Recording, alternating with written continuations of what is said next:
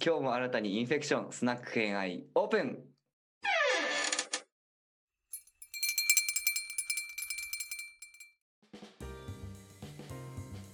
はい、では収録日2日目となるゲス会2023年春夏。なんですけれど、えっ、と、うーんと前回がみそさんにお話しいただいて、えっと、伊達政宗が結構ヤンキーだよっていう。あの話すごい楽しかったなっていうことで、えっ、と、今日は一郎さんに事前の情報だと、第4次十字軍で合ってます えっと、ちょうどね、古典ラジオの方で、えっ、と、十字軍の話をしてましたもんね。十字軍っていう話じゃなかったけど、えっ、と、誰だっけ？サラディうん。サラディ。うん。サラディの前提知識として十字軍をしてたとこで、私ね、あの、実は第8話までしか聞いてなかったんだけど。まあでも一応、十字軍は何者、どんなことしたのかっていうのは知った上で聞きたいなと思います。お願いします。はい。では、第4次十字軍の下水部分をふんだんに取り入れて いきたいと思います。はい。はい。えっ、と、皆さんご存知の通り、第4次十字軍っていうのは、あの世界史取ってる人は、もう一文で一言ですね、あのーで表すと、もうベネツィアが暴走して、えーコンスタンティノープルを陥落させた史上最悪の十字軍であるというふうに、まあ、一文添えて、えー紹介されておるのが、えー第4次十字軍というふうなところになります。へえ、そうなんだ。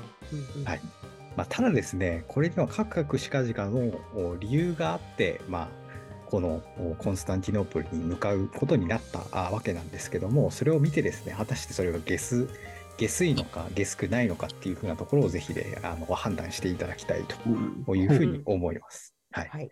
ではですね、前提知識として、まず第3回十字軍からあー振り返っていくとなりますと、まあ、1800えー1182年から約10年間にわたって、えーリチャード失神王フィ尊厳王フィリップ2世、えーえー神聖ローマ皇帝、まあ、バルバロッサ1世ですね。というふうな、まあ、中世、えー騎士オールスターがうん。まあ、集って、えうん。ーと進行を開始したのが第3回十字軍であったというふうなあ形です。まあ、ここに至ってですね、えー、と第1回十字軍があ獲得したイエルサレムというものがですね、サラーフ・アッティーンによって公約さえ陥落していったところで、えーこの第3回というふうなところがですね、えー結成されていたというふうにはいはいはい。言われています。うん。はい。で実際この第3回十字軍の時にですね、ローマ教皇このことを恐ろしい災禍を耳にしてというふうに直命を出してですね、えーヨーロッパ全土に発表して、えー十字軍の結成を呼びかけたというふうなはいはいはい。形になります。うん。はいでですね、まあ、ただし、ここでえーサラフ・アッティと戦う第3次十字軍なんですけども、うん結局はイエルサレムというふうなところで、えー奪還することはあ叶いませんでしたと。はいこういうふううなあ形です。まあ、ただしですね、その他、従順国家のお主要都市であるアッコン、ヤッファといったあー、まあ、イエルサレムに近い都市というふうなところは、うん奪還することがあできませんでした。はいはい。なのでですね、えー当時のおヨーロッパあの諸国家にとっては最大の目的であるイエルサレムを奪還することができなかったというふうなところを表して、えーうん。第3回十字軍は失敗であるというふうに評価を下したというふうになりました。うん。そこでですね、えー1203年頃になるんですけども、時のお教皇ですね、インノケンティウス3世というふうな教皇が、えーこのお失敗をちょっとですね、えー加味しまして、えー招集したのが第4次十字軍というふうなあところになっています。はいははいい。で、このインノケンティウス3世なんですけども、彼はですね、非常に強硬度、力があ強い時代の教皇というふうなところ知られてまして、まあ、へ教ー皇が太陽うん、皇帝が月というふうな、あ名言を残しています。はい、すごい強気。強気。強気ですね。はい。教皇がいないと皇帝というものは輝けないとあいうふうなところですね。はいうんしか。もおしゃれ、例え方が。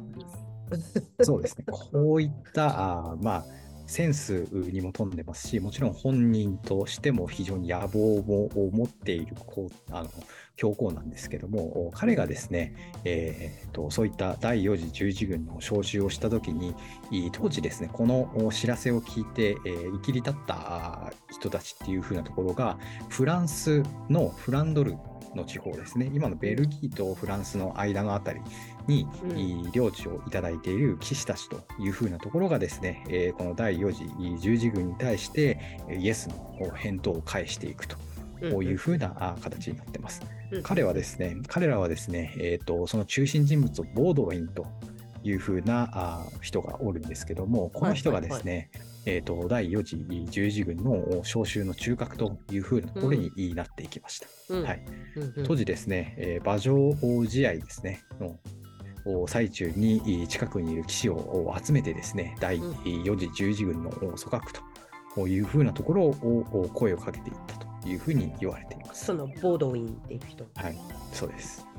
で、えー、はい、彼はですね、えーと、誰に声をかけたかというと、基本的にはフランスに属する諸侯騎士たちに向けて、うん、えーとまあ、結成というふうなところを呼びかけました。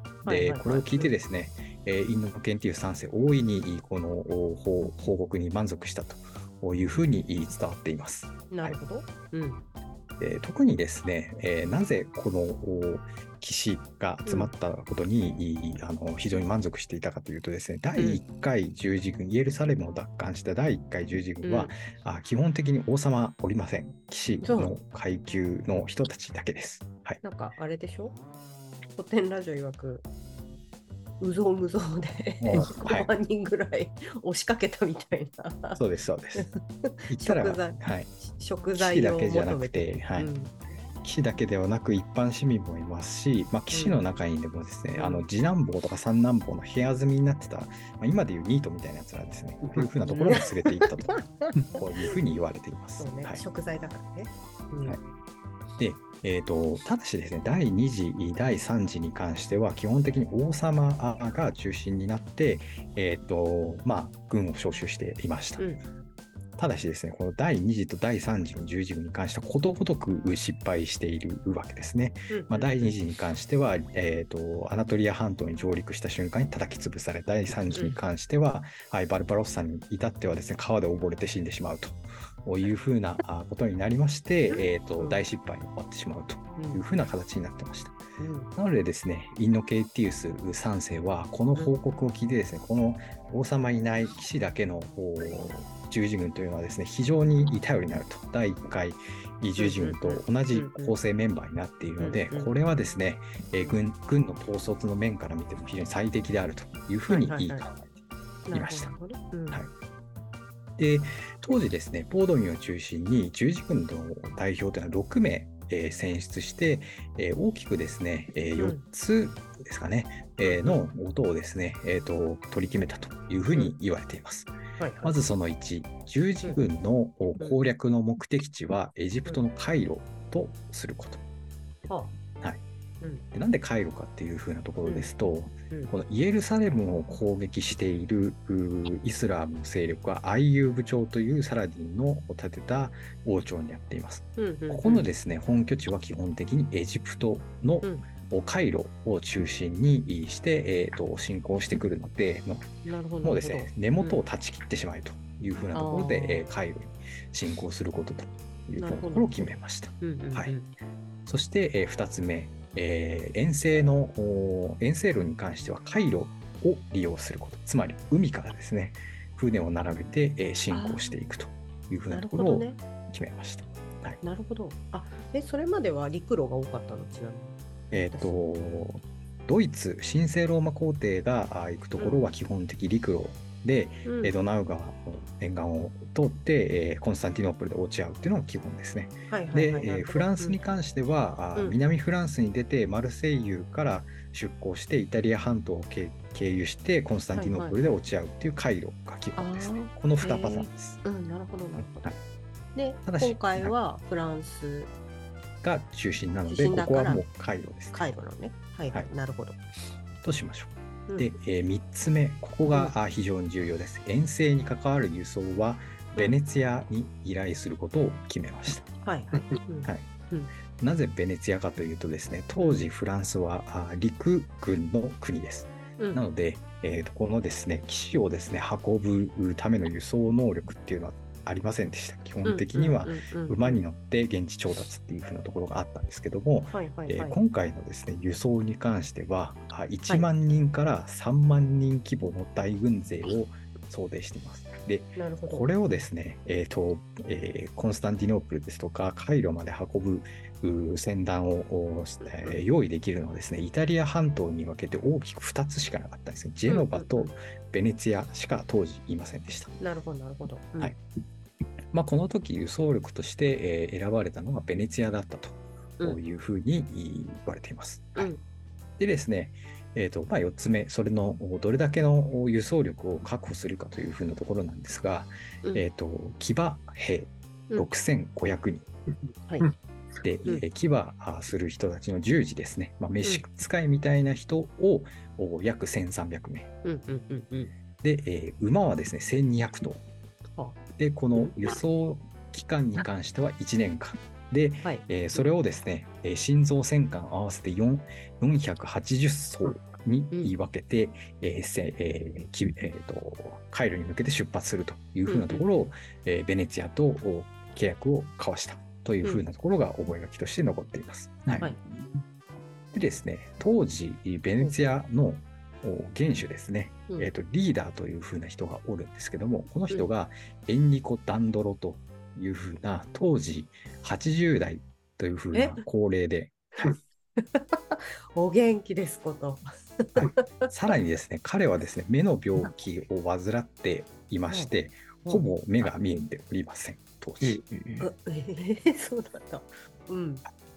で、えー彼のですね、えーと、電気から見たところですね、えーと、評価、資料深くかつ大胆なあ行動力を持ち合わせる男とはい。いうふうに、まあ、すこぶる評価が高い男になっているんですけども、彼とですね、契約を交わすはい。というふうなところになっていました。うんうんはいうんえー当時ですね、ベネツィア、まあ、運ぶといっても元手うん元手がなければ運べませんというふそうなところに。なります。はいうんで、えー当時ベネツィアはですね、この輸送代金として8万6千マルクはい。というふうなあ大金をお提供し、あのまあ、支払いなさいと。で、これをですね、4回の分割払いというふうになっていました。大体いくらぐらい ?8 万6千万。えっ、とですね、これですね、えっ、と、当時のイギリスとかのですね、うんうんうんえー国家財、1年の国家財政よりも多いです。うん を、えっと、フラン、うんベネツィアに、いやベネツィアがそれを運ぶので、はえー、と8万6千マル1000マルククをを支払えと。支払えと、うんはい、うん。いうふうに要求しました。はいはい。はいうん。ベネツィアだね。はいベネツィアってあれですよね、当時の地中海のそういう貿易めっちゃ抑えてたからすげえ金持ってるみたいなそういうのがあるんですよね。確かお金持ってます。ね。なんかでベネツィア、ジェノバ、うんピサ、あとどこアマルフィですね。アマルフィか。その 4,、はい四大海洋都市みたいな感じなんですよね、確かね。うんうんはいだから、まあ、ちょっとふっかけるみたいな感じそれとも、それは正当な料金なの？ちなみに。これはですね、あの歴史家によって大きく大きくあの 相場からあの乖離があるっていう風な人が一つとまあうん妥当でしょうっていう風な派閥が一個、非常に揉えめます。え。なるほど。ここは なるほど。あるんだ、うんそういうのが。でもなんかね、それが相場なのかふっかけたかによってだいぶ見方変わるじゃない、その非常に変わるんですね。はいうんうんうん。まあ、半本当に半々ぐらいで割れてると言っても過言ではないでへえ、す。そうなんだ。でもすごい見方変わるのにな、それ。うん非常にそこが評価の難しいところです。うんうんうんで、えーとまあ、そこに合わせてベネツィア側もですね、えー、と当時としてはですね非常に多い6000人の水夫とかですね、あとはあの800あすみません480艘いた中でも50艘の軍艦っていうのを作ってですね、えー提供するというふうなところも約束しました。うんうんうん。でこれをですね聞いたフランス騎士団舞い上がりまして快くそれを快諾ですねしたというふうに伝えられてます。うん。はい、国家予算並み払っちゃうのと。払っちゃいますよと。やってやろうじゃないのというふうに気になったわけなんですがですね、まあ、まあ、エンリコ本人の意思でですね、えー即決してできるわけでもない、ありませんので、ベネツィアの元老院にもですね、えー評評議会ありますので、そこでですね、うんうん議決を取って、うん。えー即日にですね、これを了承して、ベネツィアとしても挙国一致体制で、えーうん。この、お船を作ったりですとか、あうん。と水庫を集めたりというふうなところをですね、えー調整に動きました。うんうんうんうん。えー、とその中でですね、えー、とこの契約書、こういった4つのお取り決めっていう風なあ契約書をはいはい。交わして、えーおったんですけども、この目的地を回路とするっていうのは、フランスの騎士しか思ってませんでした。ほう。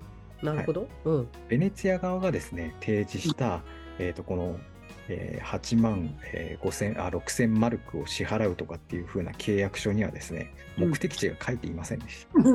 えおいおい、誰誰かちょっと でかい契約なんだからさ、ないないの？当時その、何？その、いねリーガルチェックですか？リーガルチェックしないの？ダメよ。う ちおばあちゃんに言われたんだから、印鑑はちゃんとこう、印鑑をしちゃダメって、契約書に。うん。はい。まただしですね、これをですね、あのー見落としてしまうんですね、フランスの騎士団。いやいやい当然、や。はい。フランスの騎士団からしては、当然、え目的地は、えー、とカイロあになるわけなんですけども、うんそれを握っている、足を握っているベネツィアとしては、まあ、知らん顔をするわけですね、ここは。契約書にも書かない。ーはい。ただし、そのニラとかを運ぶところに関しては、全部、まあ、私で何とかしましょうと。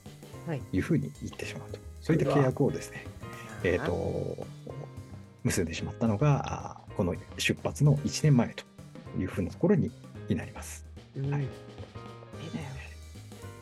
でですね、ここからな約1年ですね、えー経過しまして、はいえーそこから集合する地点というふうなところはベネツィアというふうに決まっていました。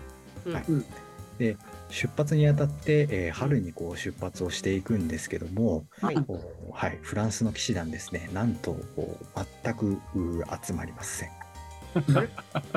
なんで？あれなんか、わわーみたいになってたんじゃない？のわー行くぞみたい1年経ってですね、えーなんとお約束にいあの交わしたですね、えー部分の兵力のわずか3分の1程度しか現れなかったと。な。やっぱ、いうふう1に年経つはい。と気変わっちゃった？気変わっちゃったんでしょうね。はい、うん。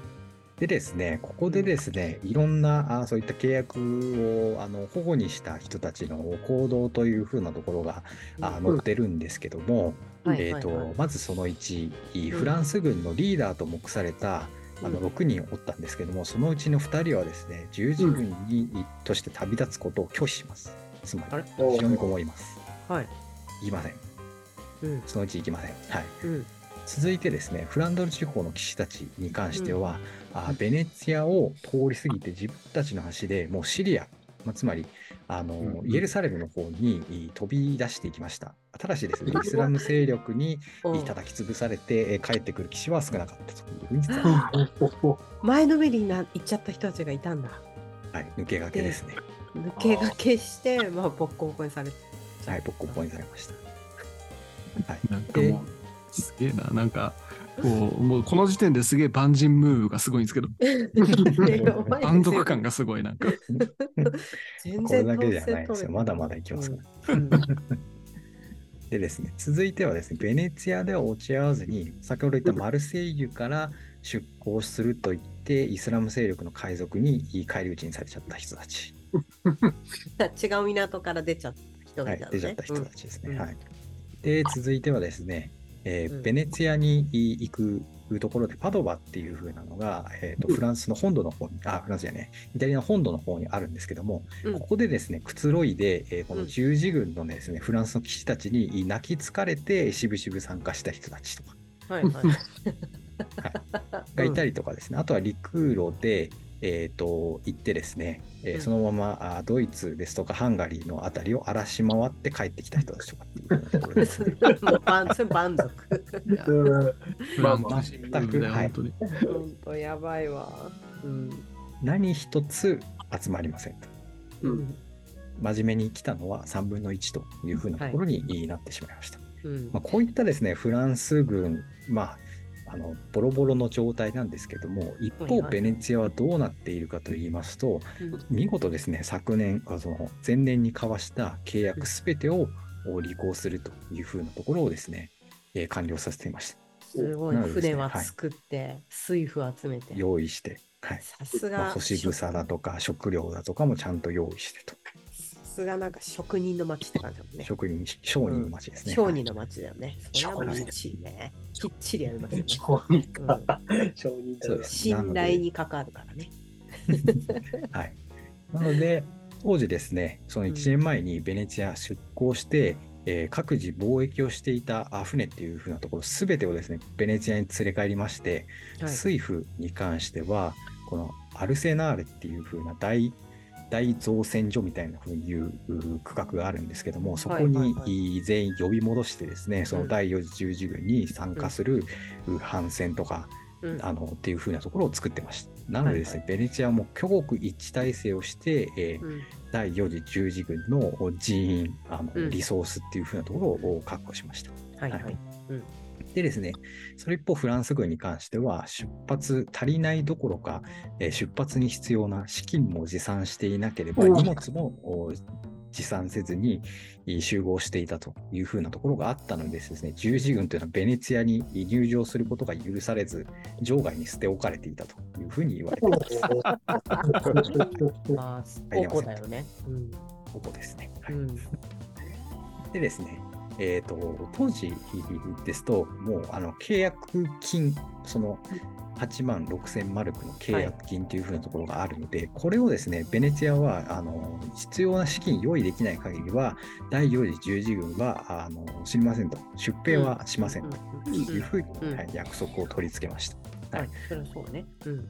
そんな中ですね、えー、と約3ヶ月、まあ、場外に捨て置かれていた十字軍に対して、えーベネチアからこんなでこんなですね、えー、と願いで申し出が出てきました。はいそれはですね、ベネチアの、おまあ、当時の海外、まあ、海軍基地とでも言いましょうか、うん。そういったところにですね、利用していた東ヨーロッパのザーラ、今のクロアチアあたりですね、はい。にある都市をですね攻略手伝ってくれたらあの出発のおこの契約金の一部をですね帳消しにしてもいいよっていうふうなあまあ申し出がうんあ出てきました。なるほど。労働で返せってことね。そうですね、はい、うん。体で返せとうん。いうふうなところです。うん。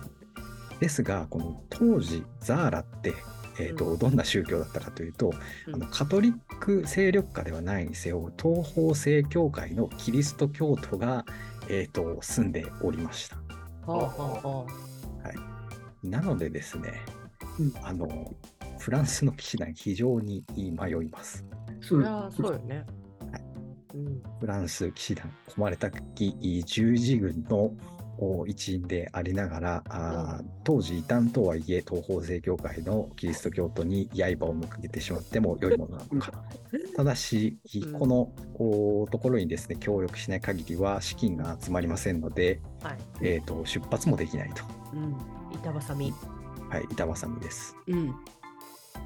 そしてですね、十字軍の騎士たちはこう考えました。はいまずもってカイロに行き着くにはベネツィア側の提案を飲むことしかないだろうというふうなところでですね、うんはい、ベネツィアに対してえー協力というふうなところを決意しました。あれ？で、この時にですね、はい、あのー一応ですね、十字軍の精神を忘れないフランス騎士の一団は、はい一部ですね、十字軍が離脱して故郷に帰ってしまったというふうにも伝わっています。まあそうですよね。本来は 何しに行くんだっけって話だもんね。そうです、そうです。うん。はいで、えーこうしてですね、ザーラを、おまあ、すぐに攻略をしてですね、えー第4次十字軍というふうなところは、なんとか、なんとか、あ、あのー出発するというふうなことができるようになりました。そう雲行きの怪しさしかないね。ですね、まあ、ベネチアとしてもここを攻略したい意図っていうのはいくつかありました。それはですね、うんハンガリーの王様っていう風なところが、どちらかというとですね、ベネチアに敵対する勢力の王様という風なところになってきました。はいなので、はいハンガリーからそのまま南下していくと、アドリア海のザーラっていう風なところを攻略されてしまうと、まあ、あの完全に勢力下に置かれてしまうっていうところがあったので、ベネチアとしては貿易の利害関係の調整のために、ザーラをですね、完全に支配地に置くために攻撃をしたというふうに伝わっていました。はい。はいで、まあ、さらにですね、あの契約金未払い抱えている軍隊がおるので、まあ、うん。帳消しにするために攻略を肩代わりして、まあ、契約金の支払い帳消しにしてあげるっていうのは、まあ、ある種合理的ですね。うん。金が得られないのであれば、うん金を得るための元手をこうあのと取り取り返すのに協力してもらうというふうなあ形ですね。ははいいはい。うんで、えーそういったところでですね、えー、と第4次十字軍はザーラに向けて出発攻略というふうなところを終えたところでですね、えーこの報告があの教皇のですね金の研究3世に耳に入ってしまうというふうな形です。はいさらっと終えてたよね、今ね。そうです。さらっと終え攻略ねます。うんうん。ただしですね、このインドケンティウス、当たり前ですが、この行動にひどく激高します。いや、まあ、そう。せやな。うん。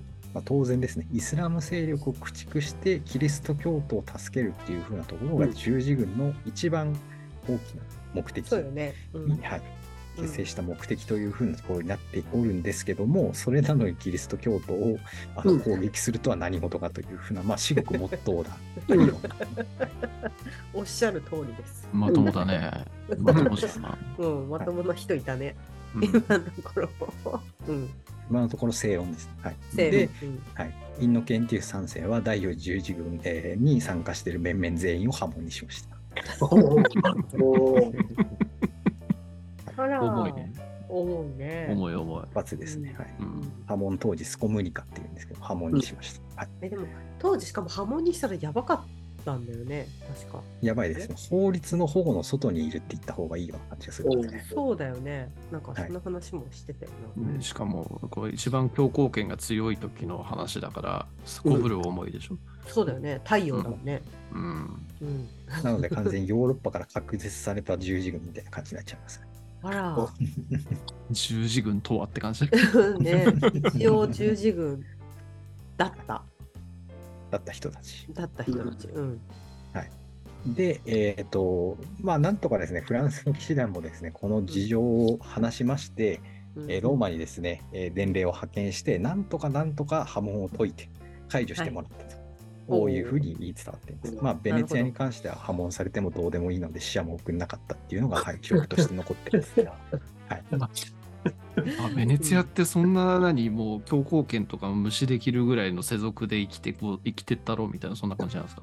そうですよ。あの、面白いのは、ベネチアって基本的に一国であの裁判とかし裁判、行政、まあ、お金、うんうん経済面っていうところがあの一国で成り立成り立ってしまっているので、教皇の傘下に入って、そのキリスト圏で生きるっていう風なですね、あの考えが基本的にないんですね、この人たち。ははい。すごそうか。キリスト教に入るとかそういう保護のもとで暮らしていた方がまあこの言葉が合ってるかわからないが得というか。僕っていう風に多分感じてないですね。感じてる人たちが多かった中で全部そこで回ってったら、うるせえって別にいらなないじゃん。うん。うるせえとかね何が太陽だっていうじゃ使用されない方が個人的にありがたいっていうのが多分ベネチアの一言ですね。ベニスの商人っつったら悪名高いしね、まああのうん。コンスタンティノープルの陥落の時だって結構好き放題やってたみたいなのもあるし、うん。ああなるほどそういう感じなん。ですね。非常に現実主義というか、うん。利益主義というか、うん。本当に商人なん。だね本当に商って人です感じがす。るね。うん